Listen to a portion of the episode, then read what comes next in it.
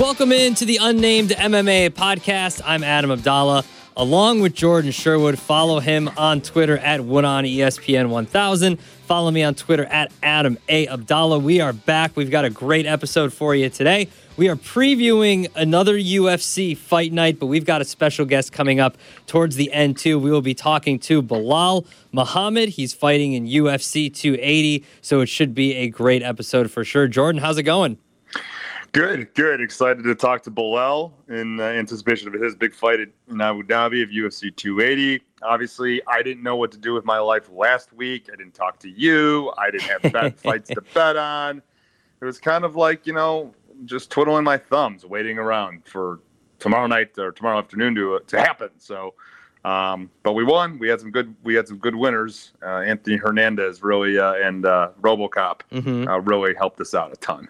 Yeah, absolutely. And like let's let's be honest. We've got Belal coming up on here in a little bit, but this is not a good card for Saturday. Like this is I don't I could can this even be considered a fight night? Like this should be this should be free for everyone. And like this should be this this is what should be an email. Like just do the fight, send it out, be like, this is who won. You guys don't. Well, I mean, it's funny you mentioned that because this fight is going to be contested in front of like no fans and no media um, for some reason, you, Dana White closed the Apex, and there was a rumor um, that Mark Zuckerberg like bought the arena and like just rented it out for him and like five of his buddies. There's I don't know if there's any truth to that rumor, Damn, but yeah, okay. I mean it's a it's a lackluster card. But as I've said to you, and we've talked about countless times, like at the end of the day, that doesn't really matter. Like we're we're, we're going to bet on these fights, and we're going to win some money on these fights. Of course. So are they entertaining names? Are they big time stars? No but we're still going to walk away with some cash uh, to you know, gamble on the NFL the next day. Absolutely. So let's start. Uh, we're going to start here with a couple of just the co-main events. There's the main event, and then there's the fight that is right before that. Randy Brown against Francisco Trinaldo. Francisco Trinaldo's plus 250, a heavy underdog. Randy Brown, the favorite, minus 340. Uh, Randy Brown is on a three-fight winning streak. He's got a five and one mark over his last six appearances. It seems like the odds dictate that he's going to keep that going. But what do you think, Jordan? I mean, I do think he's going to continue to win, but, but before we, you know, really like break down the fight, can we all just be Francisco Trinaldo for one moment? I mean, the dude's 44 years of age yeah. and still crushing it uh, in the UFC. He's 14 and four in the UFC. He's five and one in his last six fights. He's the ageless, ageless wonder. Uh, the, he drank out of the the fountain of youth for sure. Um, you know, he went up in weight uh, a couple of fights ago to move up to welterweight after a long-standing career at, at lightweight. And look, he's he's extremely athletic. Uh, he's durable.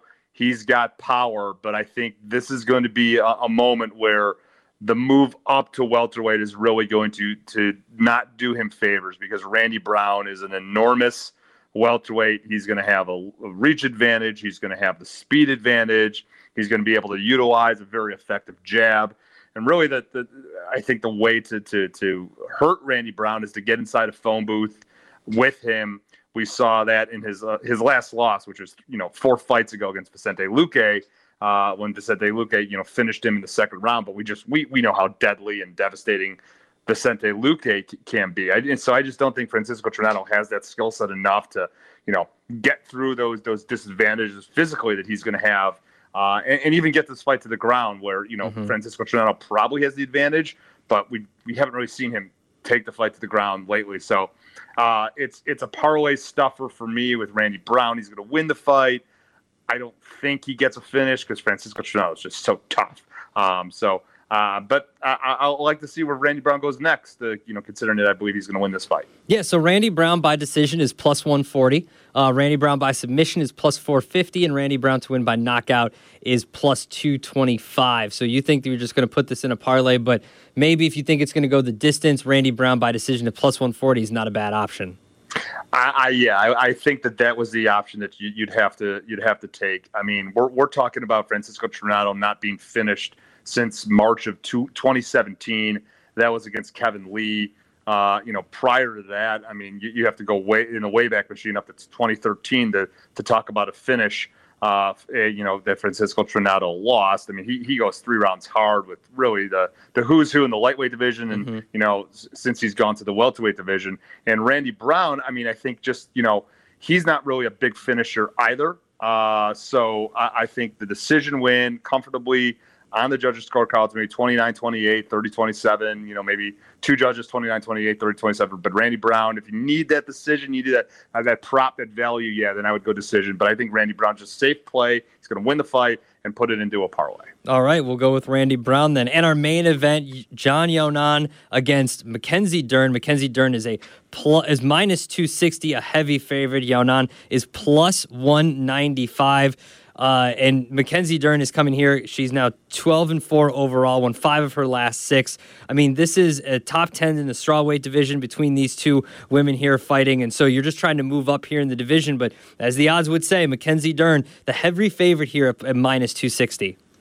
Yeah, and look, I mean, Mackenzie Dern came in with a lot of notoriety into the UFC. I mean, this is probably the most accomplished women's grappler and Brazilian Jiu Jitsu world champion that the UFC has ever seen. She's an absolute, you know, whiz on the ground. Seven of her victories, seven of her 12 wins have come via submission. And in, in all likelihood, like if she gets this fight to the ground, she's she's expected to, to to win the fight and get a submission. We saw that just how impressive she is when she submitted Nina Nunes a couple of fights ago. Um, but here's the thing: we, we we've seen time and time again when she's unable to at least get a quick finish or considerably time after time get takedowns.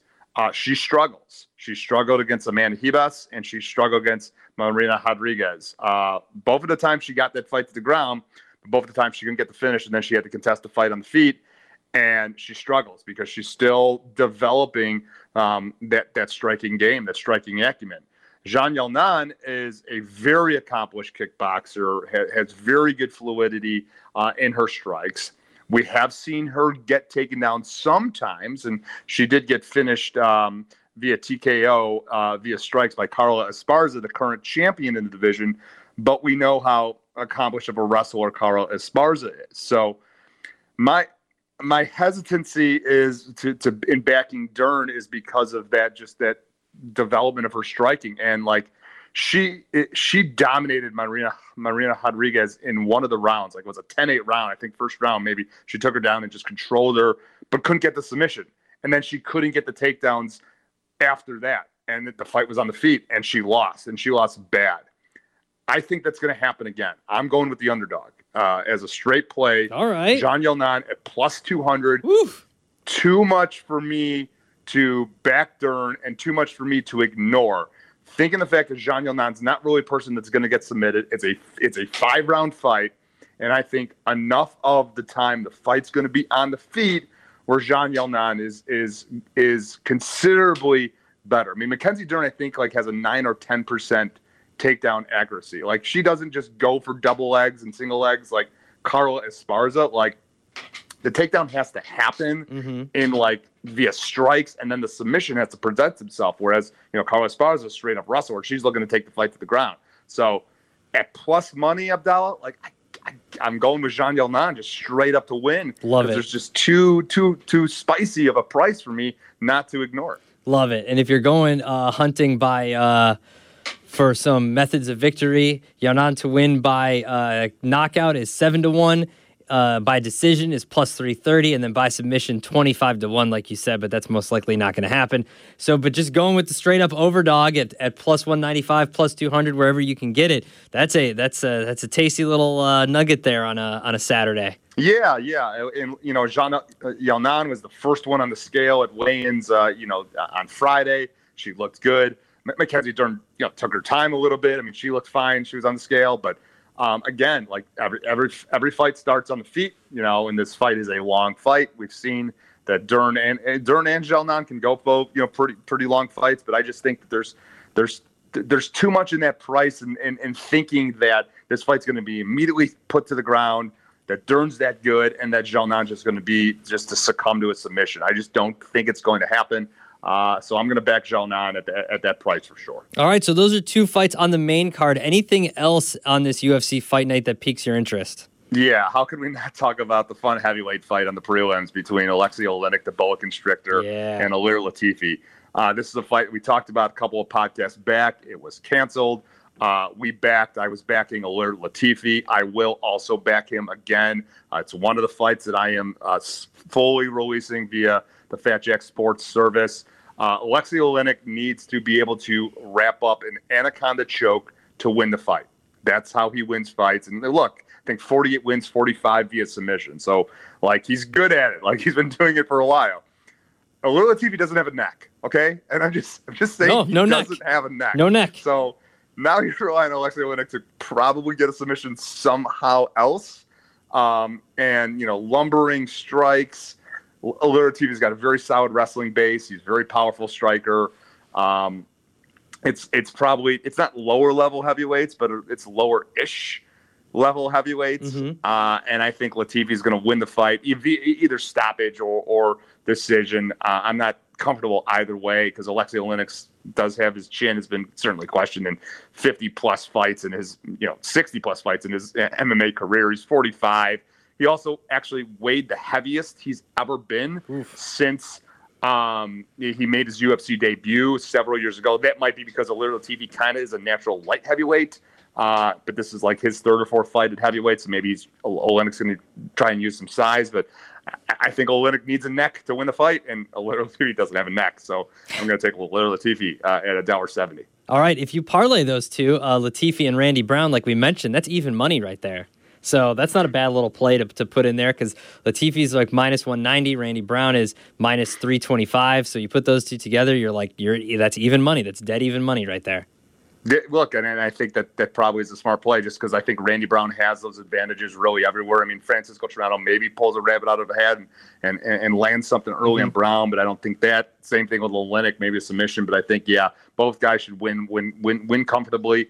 Um, you know, no method of victory. Certainly, I talked about Brown via decision. Lat- Latifi could get a stoppage, but I think just the dollar seventy is worth the price. So that is our preview of the upcoming UFC fight night, and we are now pleased to be joined by one of our friends of the podcast, Belal Muhammad. He is fighting at UFC 280. He's taking on Sean Brady, who is 15 and 0. Belal Muhammad comes in at 21 and 3 on a hot streak right now. He is in Dubai right now trading for UFC 280 that's going to be taking place in Abu Dhabi. So Belal, thank you for joining us. Appreciate it. You were a few weeks out from this fight. You're in Dubai. How is the training going so far? Man, honestly, going great. Feeling good.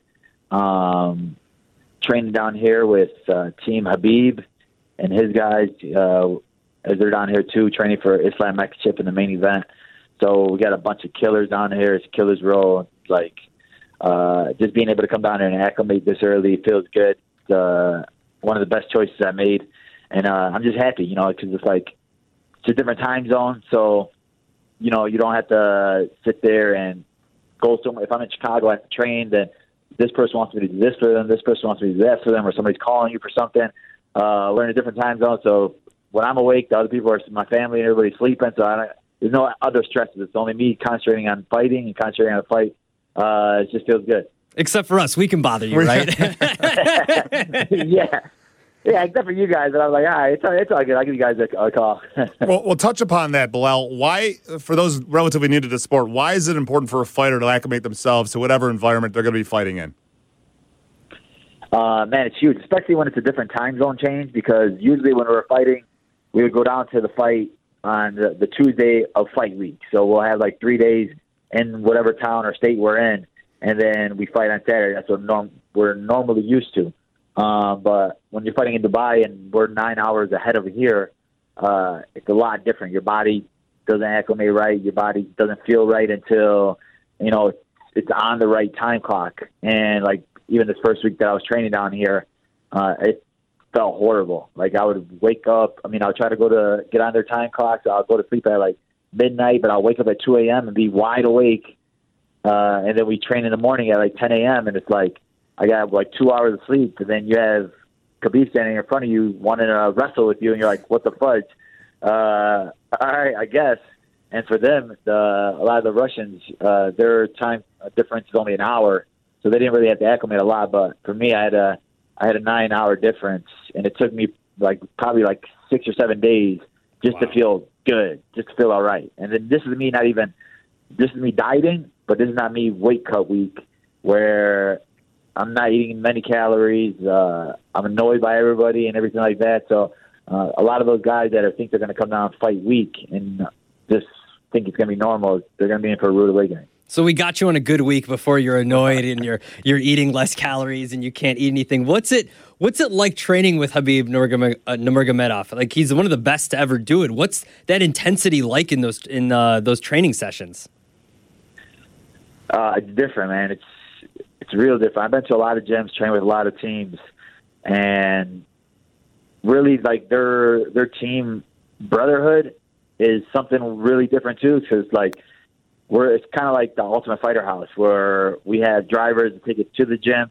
Then from the gym we come back here. We all eat together, lunch, breakfast, dinner. We're all together at all times. And then like if uh, Khabib has any, you know, he's like a superstar out here. He has so many meet and greets that he has to do. Like the whole team goes with him together. The whole team's there together with him. We're all driving in the same buses, same vans together. So just that whole team morale feels good. And then on the other end, all these guys have been training since they're like two years old, and they're all good everywhere. They're all great grapplers, great strikers, and there's not an easy round. There's there's usually those rounds at your gym where you're like, oh well, I'll go with so and so today because you know I'm feeling kind of sore. Over here, there's no rounds like that at all. And for Khabib, if you tell him you're tired, uh, he'll only make you go harder because now he's coach Khabib, so it's it's different as a coach now. Uh, as he's pushing these guys and pushing all of us, and you can see it in his eyes. Like he did not like to lose. He he hates losing, and we're just playing soccer right now. I never played soccer in my life. Uh, he picked me on his team, and like he's going nuts, snapping when one of us mess up. And I'm like, bro, I, I told you I don't play soccer. I play basketball, and uh, it's just fun because like we're all doing this stuff as a team, so it's just building more of a team morale uh, with each other. And we're playing these games, and then they always have these. We play Dagestani basketball to warm up, and if you guys never heard of that, that's literally uh, Dagestan's version of rugby, but it's with the basketball, and you have to make the ball in the hoop. But we're wrestling. Like you, you can't dribble the ball. I thought I could dribble the ball, then all of a sudden I got taken down and picked up and slammed. And I was like, "What the heck are you guys doing?" Like, no, no, no dribble, no dribble, run, run, run with the ball in your head. I was like, "Oh, okay." that's cool. It was a cool experience, very fun, and uh, surprisingly, uh, they're very controlled where they won't hurt you while you're playing that basketball. I think I saw a video of of Makhachev playing that version of uh, basketball. And, Yeah. And Belal, I apologize because I don't remember if he was last time you fought. But is is Khabib going to be in your corner uh, for the big fight at UFC 280? Uh, he will be this time. This is my first time. Oh, this is your first time. Guys. Yeah, this is our first time working together for longer than a week. Like usually, I'll go go train with them when they're in Vegas or something like that. I'll go visit, but uh, nothing as long as this. This is five weeks down here in Dubai with them, and um, yeah, I'm gonna have him in my corner. So it's uh, it's gonna be huge. It's gonna be great. I think it's gonna be a really big for me to have a mind like that in my corner. And uh, just over here, like when we spar, he's cornering. It's it's different too. They give you like the fight mentality here when you're sparring. A lot of gyms will just have everybody just randomly spar at the same time, but over here it's like no. When two guys are sparring, we're all watching. And Khabib's coaching in one corner, and the other coach, Javier Mendez, coaching the other corner, and like you're getting real, you know, live looks or feels like it's a real fight. And just like hearing his corner work and hearing the stuff that he was telling me to do in between rounds, uh, it was great. He's like a genius. Belal Muhammad joining us on the Unnamed MMA podcast. Adam Abdalla, along with Jordan Sherwood. You're fighting Sean Brady at UFC 280. He's undefeated, 15 and 0. You've had a recent run of great success. You are an underdog at plus 120 right now. What can you tell us about Sean Brady as a fighter, and what have you done to, if anything, to adjust your style to kind of take on where he he has strengths? Uh, I really have to do much adjustments for me. Like I said, I, my last four or five fights, I felt like I fought um, different styles and some of the best guys in the world. And every camp you training, you're you're learning and you're getting better a version of yourself. So for me, I went from fighting Demian Maia, who's I feel one of the best grapplers to ever do it, and then going from him to fighting Stephen Wonderboy Thompson, who's one of the best strikers to ever do it. Those are two completely different fighters, and I had two completely different camps for those fights. So I had to do a lot of adjustments, a lot of things, and I think it like leveled me up uh, a lot as a fighter and a mindset. And then going on after that to fight a guy in Luque, who beat me before, and he's good in jiu-jitsu and good in striking. He's good everywhere, so he's not like literally like a specialist in one thing. So I had to put both of those two camps together for Luque, and I just feel like the camps that I've had, uh, they've made me grow more than the guys that he's fought. Like I feel like he hasn't fought anybody like me or anybody near the the level of guys that I've fought, and uh, he's to be a rude, rude awakening. You know, I, guys like him who are undefeated, uh, you know, they they've never really seen damage in the cage before. Uh, we saw it his last fight a little bit when he fought Michael Chiesa. Michael Chiesa was starting to put it on him a little bit, and you could see him breaking at, at some point, and then it was excuses after excuses after the fight. But uh, you know, he came out on top. He won. He kept his undefeated record going. But my team, we see a lot of holes in his game, and we're going to exploit those holes. And like I said, for me, I like to go against guys that they think I'm going to lose to. Uh, I think that I've been an underdog probably my last three or four fights, where I feel like the fighters even underestimated me, and you know Vegas underestimated me. But like I said, I'm training with the best in the world. Sean Brady's uh, one of the best grapplers in the UFC, while I'm training with Khabib, the best to ever do it, uh, do his style in the UFC. So I think I'm in the right place with the right team and doing the right things. Yeah, I mean, Belal, we, we know that you'll fight anybody. Like, you, whatever the fight is, you'll sign it, you'll show up. But it just seems like it's weird matchmaking, at least to us. I mean, Brady hasn't fought the level of competition that you have. And obviously, in the shakeup now of the welterweight division with Leon Edwards, a guy that you have unfinished business with now as the champ, like, wh- why are you taking this fight? And especially now in Abu Dhabi, where you got to acclimate to a new environment. Yeah, you know, it was on the. It was going back and forth a lot with the UFC because uh, like the fight really didn't make sense. So then I was just like, oh, all right, am I getting promised a title fight after this? And they're like, well, you know, we don't do that, blah blah blah. Uh, but for me, it was like nobody else wanted to fight me. The at the time, Khamzat was fighting Nate Diaz, uh, and they said, well, we got that one booked. And then I was like, that really doesn't make any sense at all. But for them, they don't really care. They would, they thought I was going to sell. So Khamzat was booked, and then they, I was trying to get Gilbert Burns, and Gilbert Burns was saying he wasn't going to fight nobody but Masvidal. So then it was like I was the guy stuck in the middle, uh, trying to figure out what to do. So, and I'm a guy that I don't like to sit on the sidelines. If I'm healthy, I like to like to fight. And they were like, "Well, this is the only guy that's available right now. This is all we have." So it was still just talking with my team, waiting with my team, and I wanted to be on this card actually because um, the last time I fought here, it was huge. Uh, the the fan base, everybody, uh, the way they uh, brought me in, it was amazing, and that was like four years ago. So now to be able to come back again and to be on a card as big as this, it's going to be amazing as well. I just feel like, you know, to finally, I'm, I'm not obviously from uh, the UAE, but uh, I am uh, an Arab from Palestine, and to have all the people out here support me for once, where I'm not in America and you have uh, losers screaming USA in the crowd when I'm from Chicago, you morons. uh, it's just funny. But you know, at least this will be the first time I'll be like, all right, I'll be the A side. that was my next question. Was going to be as a Muslim, as a Palestinian, as an Arab, like, what does it mean?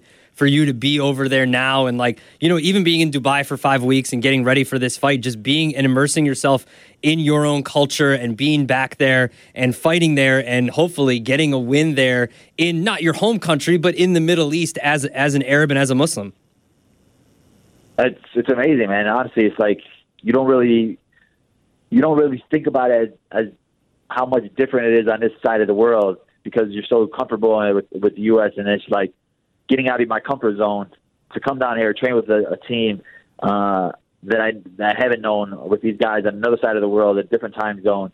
Uh, but to be around my people, to see how they're embracing me, and to just like literally the level of connections that I'm gaining out here from people that just want to meet me, see me, uh, anything you need, car service, uh, hotel, whatever you want. Like I'm sitting there like, really, the hospitality is amazing over here, and it just feels good that you know that people are actually out here like appreciating what you do, seeing what you do, uh, and loving you for representing them.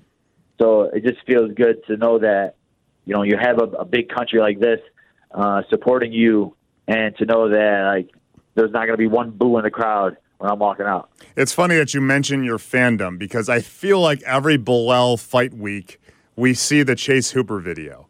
Do you do you laugh at that now? that several years after that, literally a guy's asking a fight fan's asking you to take his and uh, Chase's photo. no, it's, no, it's we, we literally we set that up. It was me and Chase, and then we the fan asked us for a picture, but then uh, there's a couple times where I was with out there eating, and uh, the fan like if somebody randomly asked me to take a picture of Paul Felder. So then I was just like, all right, I'm going to start doing that for everybody now. so any fighter I met, I would always make a uh, make a fan act like they're they're taking a video of it.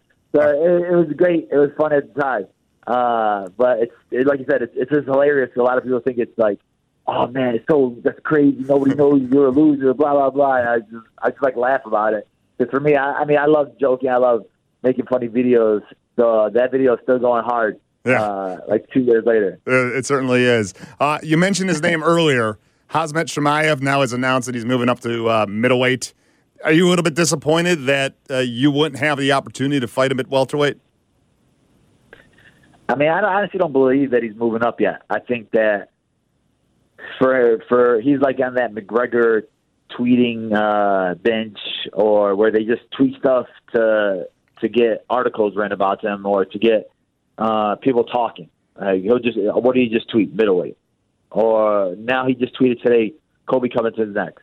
Like the, on the McGregor side, same way where he'll just like randomly tweet something or post a video of him sparring, and then all of a sudden the whole world's like, "Oh, McGregor's coming back. When is he coming back?" Blah blah. Uh, these guys just do it for attention, and I think that they just do it. They they crave that attention. They love that attention, and you can just tell that Chimaev's on that same boat as him, where he loves that attention now. He when he, when he gets booed, he he loves that. When he missed weight he didn't care at all, like he loves that. So I I think for sure he's going to stay at 170 for a little bit, and I think we're definitely going to be seeing each other after this. Belal Muhammad joining us, friend of the podcast. Last time you were on with us, we asked you about your announcing and you were getting into some coaching and you were in a corner and you're doing all this stuff where you're, you know, on the desk for fights. And now this time, every time we talk to you, there's a new venture. There's Belal, and you didn't, full disclosure, you did not ask us to promote this or not say anything. You didn't say anything to us about this, but get fighter shredded. You've got the cuts going, you've got the videos going, you've got the meal plans going. So now what, you're, you're going to be a fitness guru now? I appreciate you, bro. Uh, no, like I, I get it all the time. Where because I used to train my family members, I would ha- I would have a, a, nighttime session at my gym where I'd have all my cousins, family, brothers. They would come and I'd just put them through like a little boot camp, and I, they all keep asking me the same thing. Oh, you got to bring it back. You got to bring it back. You got to bring the boot camp back. And I was like, I don't have time for it for that right now. But then I was just like, somebody I was I trained with, they were like, oh, why don't you just make an online program? Uh, it'll make it easier for you where you know you don't have to be in person. People can just buy it and they can do your workouts yourself, your your diet plan with them, and then it'll be easier for them to maintain and easier for you to deal with them. So uh, you know we set up a whole program up for it, and it, it popped. I think it was uh, really good. I had a lot of people messaging me saying, telling me they've lost over twenty pounds, thirty pounds. Um, and that was just with the diet. Then when they started adding the workouts into it, they're starting to see uh, different things. So now a lot of them are asking me to, oh, could we get a different one? Could we get a, something for winter? Could we get something for now? So now, yeah, exactly. I'm gonna have to uh, step my game up, be one of those uh, Tae Bo classes. That's awesome. And where can people get that? Uh, you can get it on my website. Uh, on my uh, on my website at remembertheshop.com. I have it up there, and then uh, you can just click uh, Get Fighter Shredded. I also have a free three day detox on there. Uh, what I usually do, like when I'm about to start camp or uh, get, you know, if I had a bad weekend or something like that, I do like a three day detox. Not even juices. It's just like eating healthier, but it's like three small meals, uh, just vegetables, protein. Uh, you could definitely lose at least 10 pounds doing that as well. Well, that's awesome, Belal. Um, real quick, too, uh, in regards to UFC 280, you mentioned you were training with Islam Makhachev. He's fighting in the main event. Now, teammates aside, I want you to put on your analyst hat. What are we going to see in the main event between him and Charles Oliveira to determine the lightweight champion of the world? um, honestly, uh, like I've trained with a lot of guys in this world, and Islam is probably the best person I ever worked with, and just seeing him, watching him, going with him, he's on another level. And you've always heard it before that oh, you know, Islam is better than Khabib, and you know, this is the guy. This is the guy that's going to be the champion forever. This guy that's going to be champion. He's the one that he's the real one. And I was like, uh, you're just talking, hyping him up. But then seeing him, going with him, he's definitely the guy. Obviously, Charles is the monster as well. I'm not one of those guys that think he's just going to walk through Charles. Charles definitely, he's had his ups, he's had his downs, and I think his downs is what built him to be the monster he is today. Like his striking has been on another level. His power, we've heard it with Gaethje saying that you know he's never been hit by anybody harder than that, and his grappling has always been on another level. So uh, I think it's going to be a great fight, but I do think that just Islam just has a style to beat him. Charles is one of those guys where he's comfortable letting you take him down a little bit, and he'll play off his back, try to play jiu-jitsu with you. Uh, but you don't want to play jiu-jitsu with Islam. Islam is jiu-jitsu is really good, and if he's on top of you, adding the ground pound, he's going to hurt you. The last three Charles opponents, none of them really wanted to go to the ground with him. I know uh, Michael Chandler knocked him down with uh, a punch, uh, and then he started hitting with some ground pound, but he rocked him to get him down. He didn't shoot for a takedown and want to take him down. Islam's going to want to take you down. He's going to want to go into your world where you're comfortable in, and I think he's going to drown him in there. So I think, honestly, I think it's going to be a finish uh, for for Islam before the fifth round. I think it's going to be fourth or third round. Well, thanks, Belal. We really appreciate the relationship. We've gotten to know you over the past few years, and obviously, Chicago is behind you. We're supporting you as well, and hopefully, you can go out there and get a win at UFC 280. Thanks a lot, man. Good luck. Thank you, guys. Appreciate you, brother. That was Belal Muhammad. Thank you to him for joining us here on the Unnamed MMA podcast. You can catch that fight UFC 280 October 20, uh, October 22nd. It is a great card here, Jordan, coming up. One I can't wait for. Yeah, that that fight card is absolutely, I mean, loaded. Not just you know the fights we talked about, Oliveira and Makhachev. Uh, you know, we didn't even mention Beneil Dariush is on that card. Uh, Sugar Sean is on that card. Belal Muhammad currently, by the way, sitting at plus money, plus 120, plus 115 at some places, plus 116 on FanDuel right now. I'm looking at so. Uh, I would grab him, and also I'm, I'm, I'm saying this right now. I'm saying it to you. Not, i didn't say it to Belal, but like I'm not going to any like holiday parties or anything like that with Belal because like he's gonna he's gonna put his family through the ringer on like oh, all yeah. the training. Like uh-huh. imagine just being a guest at his house, like having yeah. to go through all that stuff. No, thank you. Absolutely. No, he's great, and hopefully he can come away with a victory for UFC 280. That's Jordan Sherwood. Follow him on Twitter at Wood on ESPN 1000. Get all of his picks at fatjacksports.com. Follow me on Twitter at Adam A. Abdalla. We'll be back next week for another episode of the Unnamed MMA Podcast.